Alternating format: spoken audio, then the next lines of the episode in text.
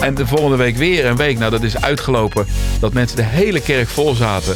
Dat die man Ja. niet meer bij zijn preekstoel kon komen. Ladders tegen de ramen aan, naar binnen kijken. Mensen overal vanuit Nederland Wat kwamen. gebeurt Wat hier? gebeurt hier? Maar dit moet van God zijn. Ik mis dat soms bij veel mensen op Facebook. Ja, dan denk ik van, oké, het is goed om sceptisch te zijn, maar laat je hart niet verrotten. Laat je hart Ja. niet duister worden, te midden van al het onrecht. God heeft een hart voor Nijkerk, maar ook een hart voor Nederland. Want vanuit die stroom is dat naar Aalten, naar Putten, naar Barneveld. Eigenlijk de Bijbelbelt is daaruit eigenlijk ontstaan. Ik bedoel, 40 jaar, nu 80 jaar. Het is ongelooflijk. Hey, je kijkt en luistert naar de Revive podcast. Ik ben Daniel van Deutenkom en vandaag ga ik in gesprek met Johan Kok. Helemaal juist, Daniel. Welkom Johan. Ja, leuk om hier te zijn. Ja, leuk ook dat je hier, eh, hier bent, zo in Westervoort. Ja, gaaf. Jij woont in Nijkerk. Ja. En eh, sommige mensen kennen jou misschien wel als de voorganger van Family Church Ja. Nijkerk. Helemaal juist. Ja, we- hoe, hoe lang kennen we elkaar al? Oeh, dat is een goede vraag. Wauw, waar heb ik jou? Ja, loft. Ja, Loft hè? Ik denk het, hè? Dat je Loft. daar toen een keer eh, kwam binnenlopen. Bij Loft Worship. Ik denk wel eens gehoord op. Facebook en op andere plekken je naam wel, eh, hè, dus eh, wel voorbij horen komen al wel. Dus wat dat gaat, ben je al wel een fenomeen in, eh, in Nederland. maar we hadden elkaar nog nooit niet gezien. Dus Nee, eh, ik klopt. denk dat het inderdaad op zijn lofthouden is geweest. Ja, Dus, vier, niet vier jaar, maar drie, drieënhalf jaar geleden denk ik. ik denk zoiets, ja. ja. Ja, en wat is er allemaal veranderd in die tijd, hè? Ja, is is dat prachtig om elkaar dan te leren kennen in een ander seizoen? Nou, hè, dat, hadden we niet, eh, dat hadden we niet kunnen bedenken Nee. hoe snel zich dit ontwikkeld heeft. Wij ook niet hoor. Ik, ik droom groot. Weet je, ik heb een groot geloof. Maar wat er nu zich ontwikkeld heeft qua, qua impact, qua bedieningen, qua relaties. Ja, dat had ik. eh, ja, dat, dat, dat is groter dan mijn dromen geweest zijn. Ja. Dus- Het is misschien wel leuk om even te benoemen. Eh, ik kwam daar dus zo'n drieënhalf jaar geleden bij zo'n loftavond. Ja. En ik had je wel eens zien langskomen op Facebook. Ehm, en ik werd zo warm onthaald. Ik werd zo warm ontvangen. Als een familie voelde het. Het was Oh, echt wauw, ongelooflijk. Ik, kan me nog eh, herinneren. Ja. En ik wist ook meteen toen er een oproep kwam om eh, een partner te worden voor Loft Worship. Ik moet dat doen. En tot de dag van vandaag ben ik nog steeds partner, Oh, maandelijks man. partner. Maar Ja, het kwam gewoon omdat ik de, Ja. de echte aanbidding proefde Ja. eh, die er heerste. En ook echt dat het, dat het niet zomaar een sfeertje was. Maar het was ontstaan vanuit onderlinge liefde. Ja, hondeling. Absoluut. En eh, Echt vanuit passie voor Jezus. Om hem te aanbidden. Klein groepje, een paar mensen. En ja, hoe dat ook zich ontwikkeld heeft. In een klein wijkgebouwtje met een paar mensen. En dat ontwikkelde door. Nou, daar ben je toen geweest, hè? Dat ja, zaaltje. Ja, ja en, Dus- en, en ondertussen is het dus inderdaad doorontwikkeld. Ja, Want jullie waren al in. Nijkerk al eh, als christenen al eh, Bezig. betrokken met allerlei Ja. dingen. Alle activiteiten. Maar een jaartje later, 2,5 jaar geleden, hebben jullie Family Church opgericht. Hè? Kerkgenootschap, family church Ja, en alles nou ja, wat je dan nodig hebt. Eh, nou, dat gebouw ging dicht, dus daar konden we weer de gordijnen en het podium van krijgen. En eh, nou, vanuit de rela- relationele sfeer gebeurde er gewoon ontzettend veel. Dus nou op zoek naar een gebouw. Nou, dat valt ook niet mee, hè? Kerkgenootschap, een, kerkgebouw, hoe ga je dat allemaal weer doen? En wat kost het allemaal wel niet? Dus, Ja. En we hadden natuurlijk eh, nul, want alles wat we hadden, dat hebben we ook altijd wel lekker gezaaid. Maar altijd op God vertrouwd. En dat is, nou, dat heeft hij zich ook weer, ja, ah, pff, zo ontzettend in laten zien. Dus eh, met het gebouw, met de bestemmingsplan, er moeten alle die gebruikersvergunning, parkeerplaatsen. ja, Eh, Zo'n gebouw van een drukkerij. Het was een voormalige drukkerij die een eh, projectontwikkelaar had gekocht. Die eigenlijk helemaal leeg stond, helemaal verpauperd was. Dus helemaal, ja, en, en iets wat, wat je in je gedachten hebt. Hè, hoe zou je dat dan willen hebben? En nou ja, dat is nu na eh 2,5 jaar, zo ziet het er ook uit. Ehm, en het gebouw, de Media Loods in Nijkerk, jullie gebruiken dat niet alleen voor jullie kerken, jullie gemeente, de Family Church, waar jij voorganger van bent. Maar het wordt ook gebruikt voor velelei conferenties. ja, klopt. N- noem er eens een paar op. eh. Ja, ik bedoel, we hebben Annelies van Rensburg gehad, de vrouw van Kobus. We hebben Anne Mendes gehad. We hebben David Seurissen gehad. We hebben eindtijdconferenties gehad. We hebben, nou ja, John Crowder gehad. Robert Dosti hebben we gehad. Oh ja, Ja, Rob Radoosti, ik heb er is- meegewerkt. Ja. Een groot feest. Dus Ja. echt, eh, ja, dat hadden we niet kunnen bedenken. Dat deze mensen, voor mij grote namen, weet je, naar Nijkerk, maar naar ons Ja. gebouw zouden komen. En dat het super geregeld was. Met het geluid, de parkeerplaatsen, alles wat je van droomt, wat je ziet in geloof. Hè? Want je, je, je ziet wat je gelooft en dat je dat daadwerkelijk fysiek uiteindelijk eh, ja, dat het plaatsvindt. Dat is echt wel een, een droom die in vervulling gegaan is. Ja. En dat het ook allemaal goed functioneert. Met het, met het verhuur, met de bar, met het geluid, met het podium. Het werkt ook. En de mensen die komen, dik aangeraakt, veranderd. Dus eh, ja, heel dankbaar. Echt ja, dankbaar. gaaf. En, en, en dan, dan- komt het inderdaad zo allemaal bij elkaar. God Ja. heeft jullie dat gebouw gegeven. Nou, Alleen vervolgens voegt hij dan ook de gelegenheden eraan toe. Ja. Hè? ja, En ook de mensen. ook mensen. ze- Wat dacht je daarvan? Vrijwilligers, parkeerwachters. ja, Eh, ja, dat, is, dat, is, dat moet je ook niet onderschatten. Maar die Eh. mensen heeft hij ook gegeven. Geluid, audio, video. Er is best, nou ja, dat weet jij wel als Ja. ook een beetje techniek is. Wat je nodig hebt om zo'n evenement te runnen waar 300 man op afkomt. Of zelfs 400 man, hè, de, de Worship Marathon. Nog meer dan 400 mensen. Ja, dat is, dat is fenomenaal. Echt heel indrukwekkend. er zijn vier, meer dan 400 mensen geweest. Ja, met de Worship Marathon. Een jaar geleden of 425, zo ja, was dat. Ja. En dan zo, nu hebben ze weer een worship marathon. Zit nog wel een beetje met die, eh, met die tijd. Maar in ieder geval ook weer over de twee dagen verspreid. En, eh, maar goed, we zitten nu met die anderhalve meter. Dus het zal nu beperkt worden, denk ik, tot 200 man. Maar, eh, maar het is ongelooflijk wat God door deze mensen heeft gedaan. En echt mensen hart heeft aanraakt. Mensen zijn tot geloof gekomen. Mensen zijn bevrijd. Mensen zijn Mm. zo veranderd. En echt de boodschap van het koninkrijk. Echt hemel op aarde. Een hoopvolle toekomst. Dus eh, ja, ik ben heel enthousiast. Heel enthousiast. Gaaf. Ja. Wauw. Echt Come gaaf. on. Nou ja, en dat deze mensen dan willen komen en die samenwerking en daar ook weer andere relaties met voorgangers. Ik kom helemaal niet uit die wereld. Dus voor mij was het, gaat er eigenlijk een hele nieuwe wereld open. En ik ben er eigenlijk nog maar net heel kort mee aan de gang. Hè, want ik, eh 2,5 jaar, ik bedoel, eh, drie jaar geleden zaten we naar, naar dit gebouw te kijken. en eh, nou, dan ga je natuurlijk allerlei dingen moet je regelen. Eh, gebruikersvergunning, brandweer, veiligheid. Er komt heel wat deurtje eruit, deurtje er, dingen verbouwen. Maar en dan natuurlijk, ja, geld. Hè, die dingen moesten er komen voor het tapijt en de stoelen.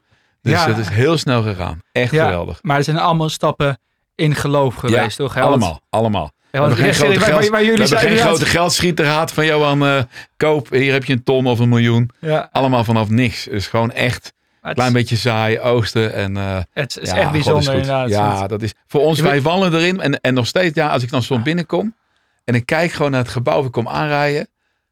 Wauw, dit Ja. is echt, weet je wel. Dus eh, dan zie je een wonder, weet je, je droomt van dingen en dan zie je dat gewoon gebeuren. Je ziet het nu voor je ogen plaatsvinden. En, eh, en hoe dat dan ingevuld wordt, ja, dat is. Dus ik ben er eh, nog steeds onder de indruk van. Het is voor mij nog steeds niet normaal. eh, ja, wat God heeft gedaan. Hoe, ja, Ja. hoe goed is onze vader? Hoe goed is papa? Ja, inderdaad. En, en ook om te bedenken dat waar jullie drie, drieënhalf jaar geleden stonden en dan Ja, waar jullie nu staan. Hè? Twee, binnen tweeënhalf jaar zo'n kerk neergezet en dan zo'n gebouw met zo'n impact. ja. Ik ben ook super dankbaar voor, voor, voor het gebouw in het midden van het land.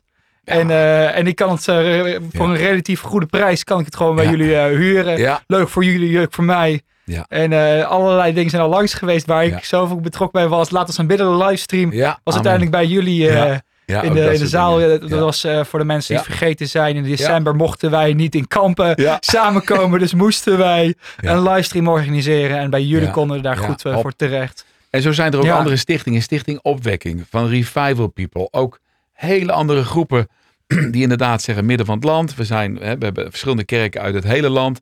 Uit Rotterdam, maar ook uit Groningen. Ook uit eh, Breda. Is natuurlijk een ideale plek. Dus Ja. dat heeft ons natuurlijk ook geweldig geholpen financieel.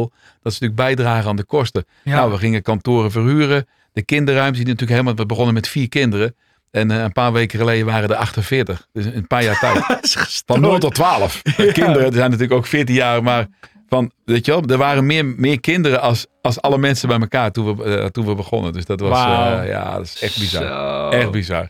Ja, en, Dus, natuurlijk, en eh, natuurlijk ook House of Heroes. Hè. Jullie Ja. hebben ook connecties mee. Ja, overal. En natuurlijk ook Janne van Dijk met Kingdom Culture Ministries. Geweldig, de bijbelschool Ja, waar we... Die zit daar ook, hè? Ja, zit er ook bij in. Haak, de hulpverlening, weet je wel, dat is ook een, een geweldige Oh, ja, ja. samenwerking. Dus het herderlijke tak, Ja, eh, die dat gewoon heel professioneel oppakken. ja. In relatie met Nijkerk en de omliggende Ja. gemeentes. Echt met contracten werkt. Dus ja, ik, nogmaals, ik sta erbij en ik kijk ernaar. Ja, en, en ik kan me voorstellen dat de luisteraar of de kijker eh, misschien denkt van waarom praten we zo over zo'n opsomming van, eh, van bezigheden in Nijkerk. Maar het is voor, voor een beetje voor perspectief, twee, drie jaar geleden Ja. was dit allemaal er nog niet. Nee. En nu zien we gewoon eigenlijk een revival center. Ja. Eigenlijk zien we een, een brandhaard van Gods vuur Ja. in het midden van het land.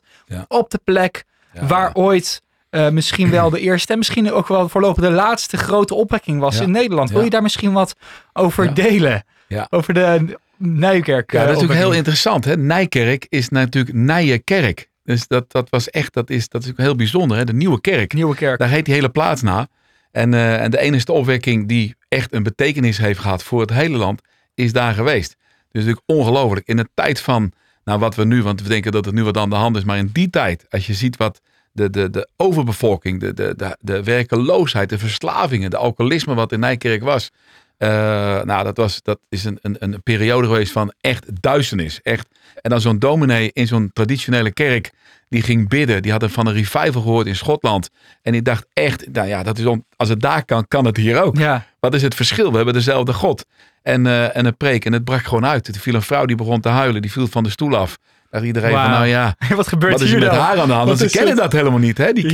Ja, eh, ja. En de volgende week weer een week. Nou, dat is uitgelopen. Dat mensen de hele kerk vol zaten. Dat die man Ja. niet meer bij zijn preekstoel kon komen. Ladders tegen de ramen aan, naar binnen kijken. Mensen overal vanuit Nederland Wat kwamen. gebeurt Wat hier? gebeurt hier? En mensen echt zeiden van, ja, het is, we zien de manifestaties. Dat, konden, dat snapten ze in die tijd helemaal niet. Maar dit moet van God zijn. En tegelijkertijd ook een enorme antipathie. Echt hele foute brieven. Hele negatieve Heel veel weerstand, hè? Ja, Heel veel weerstand. Ja. Terwijl er Ja. echt tienduizenden mensen tot geloof zijn gekomen. Ik hoorde, ik las er dus- laatst over, want voor de mensen thuis, het heet de, eh, de Nijkerkse beroering, toch? Ja, hè? ja, dat zijn de Nijkerkse beroering, dat is de officiële term van Ja. deze opwekking. Ja. En, eh, en er was een beroering in Ja. dat mensen echt begonnen te Ja. trillen, te schreeuwen, te beven. Schudden, huilen, Eh, lachen, huilen. alles. Bekering kwam Ja, over mensen diepe, heen. diepe bekering. Alsof diepe ze rouw. direct naar de hel zouden gaan. Gewoon smeken bij die mensen. Alsjeblieft, Geef me Jezus redding. aannemen. Geef me die redding. Bid voor mij. Ah, dat, was, dat is zo intens geweest. Vloeren de alle dranklokalen, hè, zoals ze dat die cafés noemden. Ja. Die sloten. Weet je Ja, ik, ik, ik, hoorde dat er, ik hoorde- ik hoorde dat er, eh, Ja. dat, er- dat er vier uiteindelijk sloten. Ja, ja. Eh, of nee, nee, volgens mij drie, drie, eh, drie van de vier die Ja. veranderden in opwekkingscafé. Ja, hè? inderdaad, die Ze kwamen bij elkaar om te bidden. bijbelstudies en alles. En er kwamen ook weer mensen tot geloof. Je, je liep door de straten van. Nijkerk en alle huizen kwamen gezangen vandaan. Kleine kinderen, die naar de omgeving, kinderen van 8, 9 jaar, die naar eh, Spakenburg, die naar Barneveld gingen om daar langs de deur het evangelie te brengen.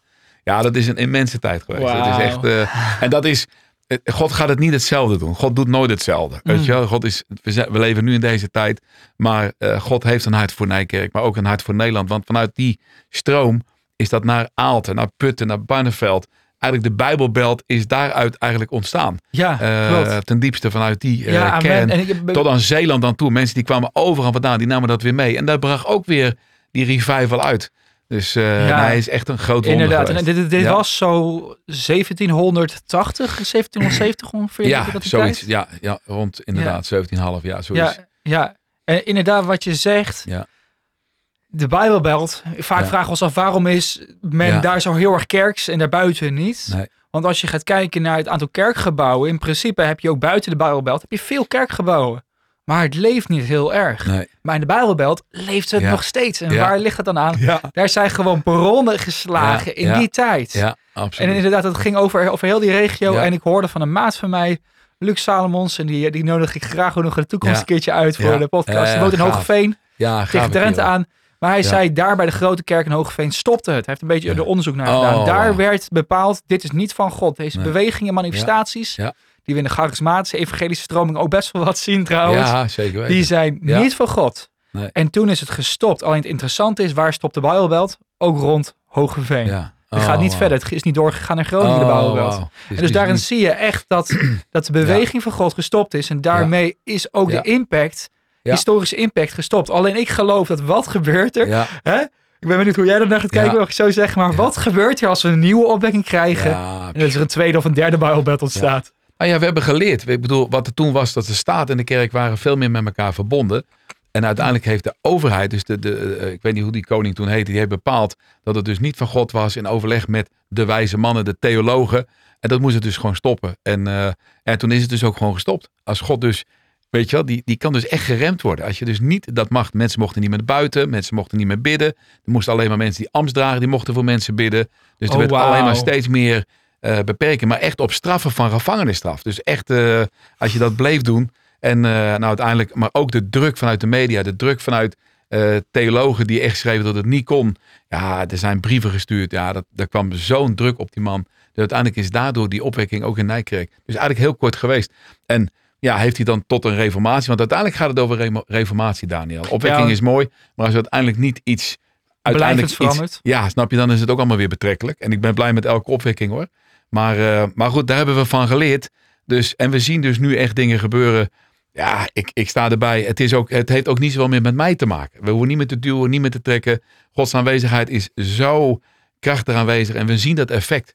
En eh, ja, daar word je zo blij van. Ik bedoel, eh, mensen worden aangeraakt. Mensen komen binnen en ze, ze zitten en ze beginnen gewoon te huilen. En Ja, dan kunnen we zeggen, ja, dat is omdat we al drie maanden niet meer naar de kerk zijn geweest. Ja, dat zal het ook zijn. Maar er gebeurt echt iets boven natuurlijk. maar er gebeurt iets. Er 100%. gebeurt iets. Wij, Mensen- zien, wij zien dezelfde ja. manifestatie Ja. bij onze samenkomsten 100%. als die we zagen bij die opwekking. En dan vraag ik me af, Ja. wat is dan het fundamentele verschil tussen toen, Ja. toen het helemaal explodeerde, viraal ging, en nu, Ja. Wanneer het nog relatief binnen onze eigen kring is. Ja. Ik weet niet wat het verschil is. Ik weet Nee. niet wanneer de beweging Nee. van God plotseling overstaat Nee. op de huizen in de buurt. Nee, klopt. Ik weet het niet. Ik was la- laatst in gesprek eh, Ja. voor de podcast, eh Ja. Revive Podcast, met eh, Richard Greveling eh, van One Life in, eh, in, eh, in eh, Twente.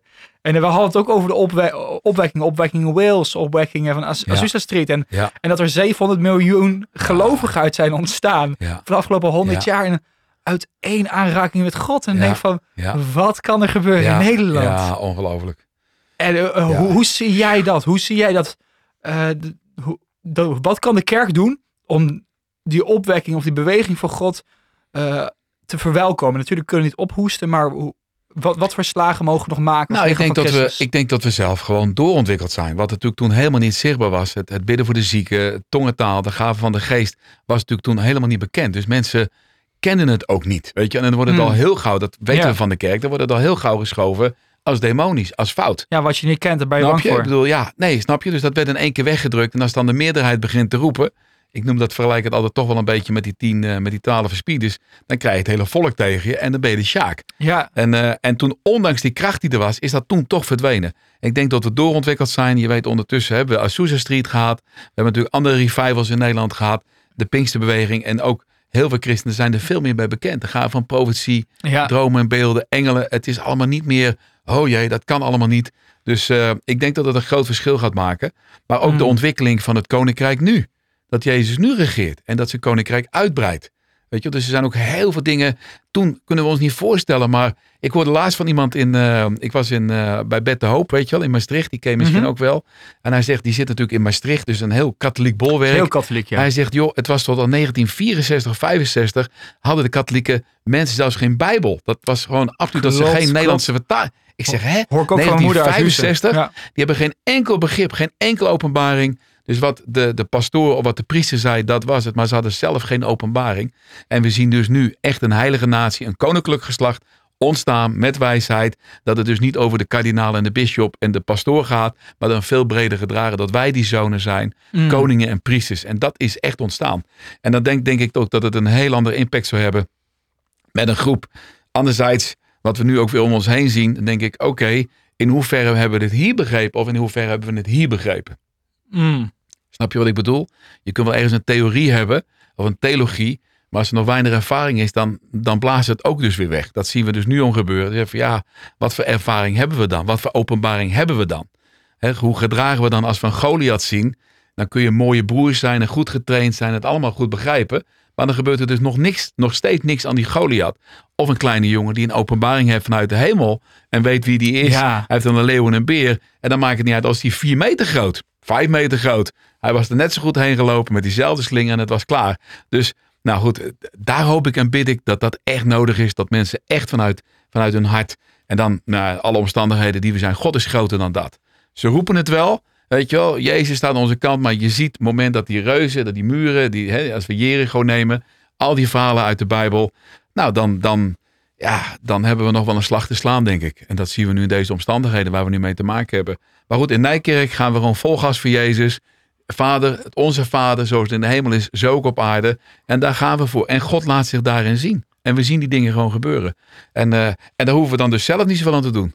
We geloven het, we ontvangen dat in ons hart, we spreken dat uit, we leggen ze de hand op en dingen gebeuren gewoon.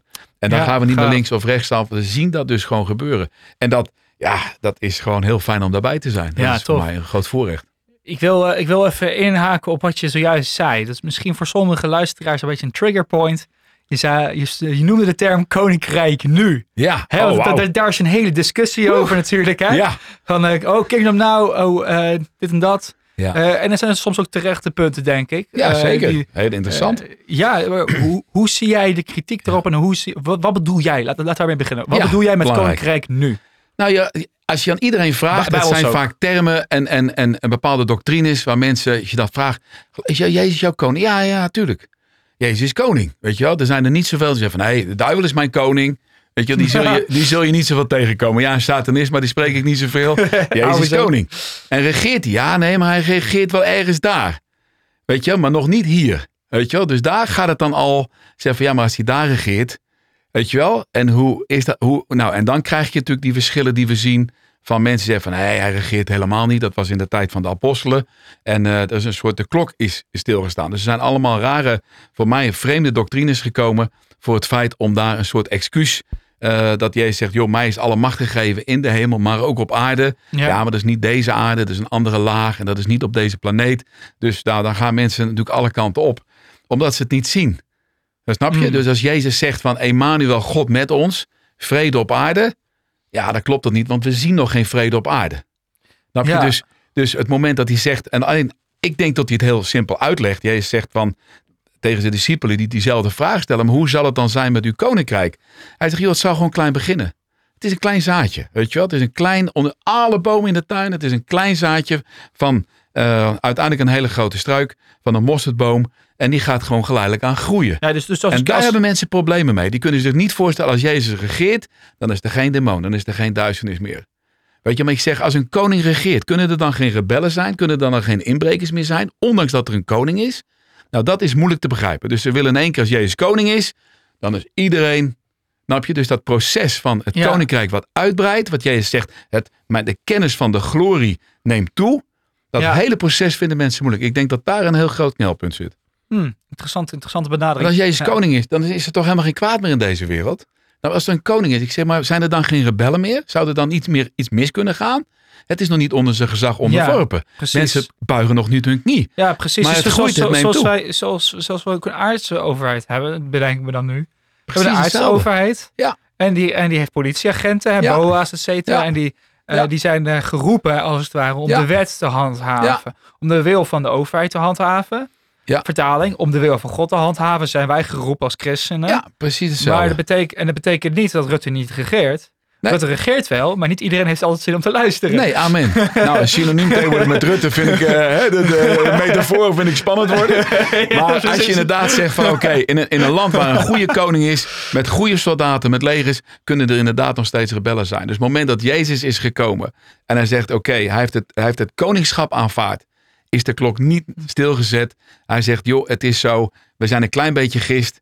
Weet je dat koninkrijk dat breidt uit. We zijn dat kleine beetje gist wat in 40 le- liter deeg gestopt is en dat gaat uitbreiden.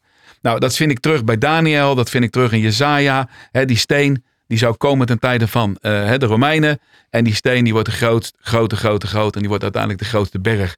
Dus dan denk ik, ja, dat is het plaatje wat Jezus gewoon... En dat hebben we ook gezien. En natuurlijk zijn er Napoleon, die de, de wereldmacht. Hitler, die natuurlijk het derde rijk. Er zijn meer demonen en, en rijken opgestaan. Ik bedoel, de, de, het- de Sovjet-Unie natuurlijk, hè, die, Ja. die wou overheersen. Er zijn natuurlijk anderen in, de, in die afgelopen 2000 jaar. Maar hij zegt, jongens, wees niet bang. De poorten van de hel zullen jullie niet overweldigen. Eh, en we hebben weerstand gehad, we hebben tegenstand gehad. Alleen een simpele vraag, als ik zeg, joh, we, we leven in 2000 jaar kerkgeschiedenis. Er zijn nog nooit zoveel christenen geweest. Oké, de kerk moet nog volwassen worden. We, Ja. hebben nog, we zijn nog maar aan het begin van een enorme ontwikkeling. Ehm, en die is bezig. Maar we hebben grotere tegenstand gehad. Stel je eens voor, Daniel, de, de, de christenen in de eerste tijd met de Joden en de Romeinen. Ik bedoel, we, we hebben geen flauw idee hoe die vervolgd zijn en hoe zwaar die het hebben Nee, gehad. klopt, klopt. En Ja. zo- soms, soms mogen we wel iets meer naar de geschiedenis kijken. Klein beetje om, om, meer. om, om huidig lijden in perspectief te zetten. En Absoluut. ik ben zelf bijvoorbeeld, en heb, Ja. ik, heb ik het ook met Anne eh, in de eerste podcast over gehad. Anne Borkent, Oké. voorganger van C3. Ja, die ken Een ik. goede ja. podcast om terug te luisteren. Maar met hem heb ik ook over gehad over dat er best wel parallellen te trekken zijn tussen de, de huidige tijd en, en, eh, en, eh, en de tijd voor verdrukkingen in het verleden. Waar burgers, waar christenen hun rechten verloren. Er zijn echt pa- parallellen te trekken. Absoluut. Een overheidsapparaat wat steeds meer eh, ruimte inneemt, steeds minder respect heeft voor eh, scheiding tussen kerk en staat, et cetera. religieuze eh, Ja. grondrechten. Ehm, dus daar valt heel wat voor te zeggen. Tegelijkertijd moeten we dat niet al te veel serieus nemen. We moeten er niet soort van oneindig op inzoomen. Wat social media, wat media ook best wel doen. Hè? Ja. Om er oneindig op in te zoomen, waardoor je denkt, dit is het einde van de wereld. Ja. Terwijl in feite, als je het in perspectief ziet, hebben wij nog zo goed vergeleken met bijvoorbeeld de nazi's. Of eh, in de tijd van de nazi's. Of, of 200 jaar geleden of 100 jaar geleden alleen al. Oh, ik bedoel, wauw. eh, ik, ik klaag vaak bijvoorbeeld over de Europese Unie. Eh, ik, ik ben niet heel erg pro-EU. Luisteraars mogen daarmee oneens zijn. Maar ik denk dat er goede argumenten voor te zeggen zijn dat de EU Ja. niet meer onze, voor de mensen op dit moment, minder voor welvaart zorgt. Goed, discussie terzijde. Als we kijken naar 100 jaar geleden, leefde iedereen in armoede. Dus soms is het wel Amen. goed om te, te midden van die discussies, ook over economische zaken Ja. en politieke zaken, Ja. om het in perspectief te zetten. Ja. Tweederde van Nederland leefde onder de wereldarmoedegrens. Ja. 100 jaar geleden. Wat een zegen Als destijds. je al die cijfers, dan kunnen we toch niet bedenken dat de Spanjaarden gewoon om jouw stad heen de stad omsingelden zoveel jaar. En dat je gewoon uitgehongerd werd en dat de doden massaal pesten, eh, ziektes, toestanden. Ik bedoel, dat is, dat is een drama en niet even een paar jaar. Maar Ja. je weet hoe lang die oorlogen geduurd hebben. De Spanjaarden. Nou, als je zegt van, Johan, kom op, de Engelsen, de Fransen. Ik bedoel, dat is... Yes. En als je ziet de, de gemiddelde leeftijd, als we dan praten over de gemiddelde leeftijd tot aan, nou, begin 1700, toen begon het een beetje omhoog te gaan. Eind 40, 1700 40 jaar toch? was nog steeds 40 jaar. Ja, Ik bedoel, 40 jaar. Nu 80 jaar. dat is En ongelooflijk. nee, ja, het is levensgevaarlijk. Ik zeg, joh, je hebt geen flauw idee. Op hygiëne en tandarts. Die mensen liepen doorlopend met kiespijn. Het was altijd een drama. En dat je nou kijkt hoeveel we opgeschoten zijn. En natuurlijk, er gaat nog heel veel dingen mis. Ik, ben, ik zie het, ik kom uit de hulpverlening. Ik heb heel veel dingen kapot zien gaan. Heel veel triest. Ik bedoel, ik, ik, voor elk kind wat geaborteerd wordt. Voor elke Oh, verslaafde is en alles. Het is gewoon vreselijk. Maar om nou te zeggen, als ik ook een nuchtere vraag stel aan iedereen die dat dus niet gelooft. Ik zeg, oké, stel dat jij gelijk hebt. Vroeger was het beter. Vroeger was het beter. Ik zeg, nou, waar wil je naar terug? 1200, 1600 jaar na Christus, Ja. 300? Toen de vikingers gewoon Nederland binnenroofden en je gezin en iedereen plunderde en alle je hele stad plat brandde.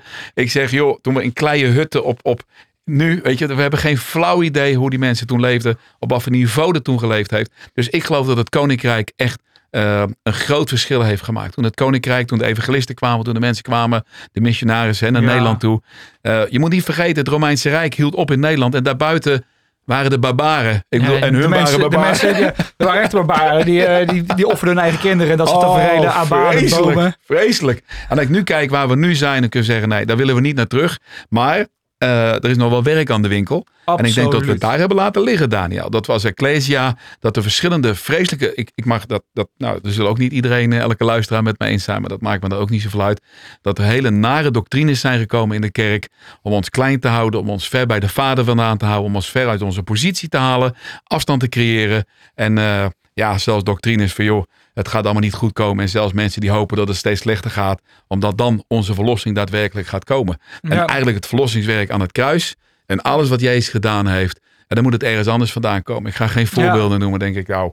Wauw, Ja. dat is natuurlijk wel heel naar. Dat is absoluut eh, heel triest wat de mee- kerk is overkomen. Mee, mee eens. En ik vind het wel grappig. We zitten hier, eh, ik durf, durf wel te zeggen, we zitten hier als twee mannen, die, eh, twee geloofsbroeders die lekker actief zijn voor de Heer. Amen. En we zitten hier als twee mannen die best wel sceptisch Ja. zijn op media. Omdat Ja. we allebei, Ja, zeker allebei weten. hebben, zonder in details te treden, allebei hebben, zijn we Ja. echt gedemoniseerd door de media op onze eigen 100%, manieren. 100%. Ehm, en, en we zijn hier allebei vrij sceptisch op coronabeleid. Ja. En dan hoef je het als luisteraar niet altijd mee eens te zijn. Nee, zeker Ehm, maar ehm, wat was mijn punt ook weer? Het zijn best wel parallellen te trekken. Ja, en, eh, maar de- oh ja, dit is mijn punt.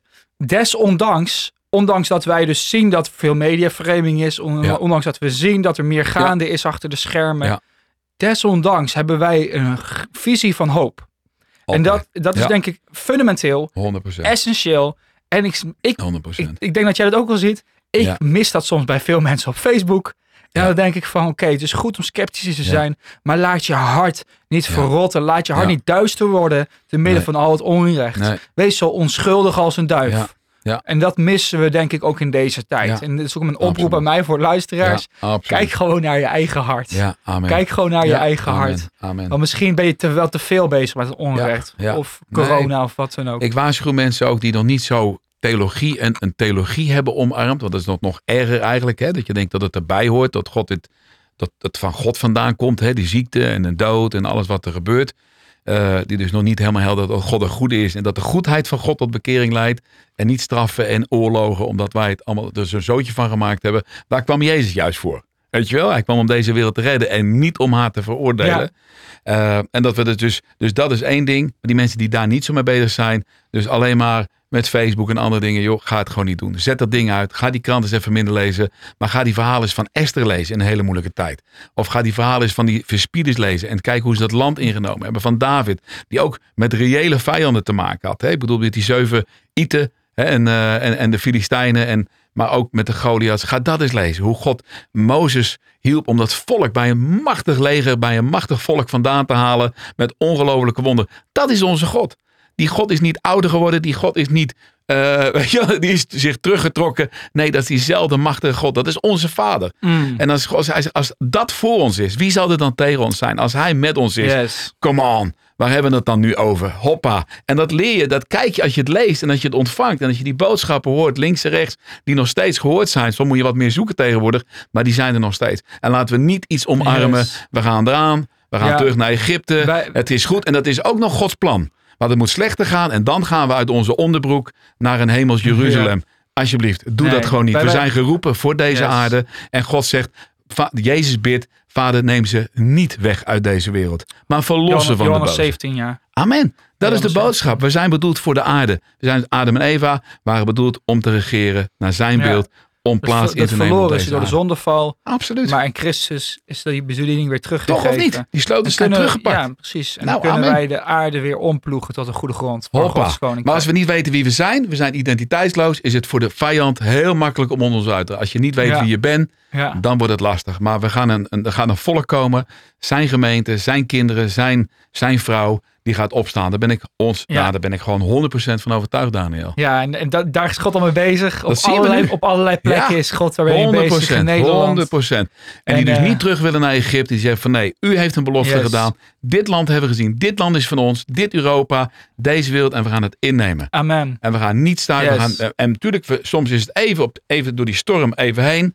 En dan niet wachten tot Jezus wakker wordt. En hem ook niet wakker maken. Hij is wakker, hij leeft. Maar hij heeft ons geleerd om tegen stormen te spreken. Dat is een andere evangelie. Ik zag gisteren ook een filmpje voorbij komen. En dan denk ik, het is, het is een mooi verhaal, maar er mist iets. De autoriteit die God ons gegeven heeft. Hij zegt, ik heb niet die sleutels gepakt en ik ga jullie helpen. Nee, ik geef jullie de sleutels. De kerk de sleutels. En wat jullie binden, dat zal gebonden zijn. Jullie de sleutels om dingen te openen, maar ook om dingen dicht te maken. Ja. Dat is aan ons gegeven. Dat Ja, is iets eh, heel moeilijks voor mensen te begrijpen. Doe, doe me denken aan een, aan een uitspraak. eh, En het is misschien om daar, mooi om daarmee af te sluiten. Uitspraak van Smith Wigglesworth. En die zei: If God doesn't move me, I move God. Het is best wel Amen. bijna, bijna blasphemy in de oren Nee, van velen. maar, maar, Maar die man snapte het. Ja, orde naar de vruchten. Ja, Je ja. ziet hem bediening. Gigantische opwekkingen. 100 procent. Honderdduizenden, miljoenen mensen tot geloof gekomen. En dat is ook wat God tegen mij Ja. zegt de laatste tijd. En dat heb ik al Ja. eerder gezegd in de Ja. podcasts. God zei laatst tegen mij, Daniel, faciliteer een beweging van God. Amen. En dat is zo essentieel in de tijd waarin heel veel kerken juist ook stilzitten. Ja. En we, eh, uiteraard mo- mogen we verschillen van, eh, van eh, hoe we met coronamaatregelen omgaan. Maar er is altijd nog wel wat mogelijk om Gods beweging te faciliteren en te katalyseren. Onvoorstelbaar. En, eh, en wij, wij in, van Revive blijven er lekker over Heerlijk. berichten. En eh, binnenkort zal er weer een nieuwe Revive podcast verschijnen. Maar Hoppa. Voor nu, ik wil jou hartelijk bedanken, Johan, voor dit mooie gesprek. Jij ook, Daniel. En, Super. eh, dat is fijn. Was echt genieten. En Yes. eh, we blijven eh, in contact. We Ja. blijven contact houden. Yes. Zeker wat. Dankjewel, Hey, Daniel. Yes, oké. Toppie. Tot ziens. Yo. En eh, like de video, deel hem. En eh, tot ziens.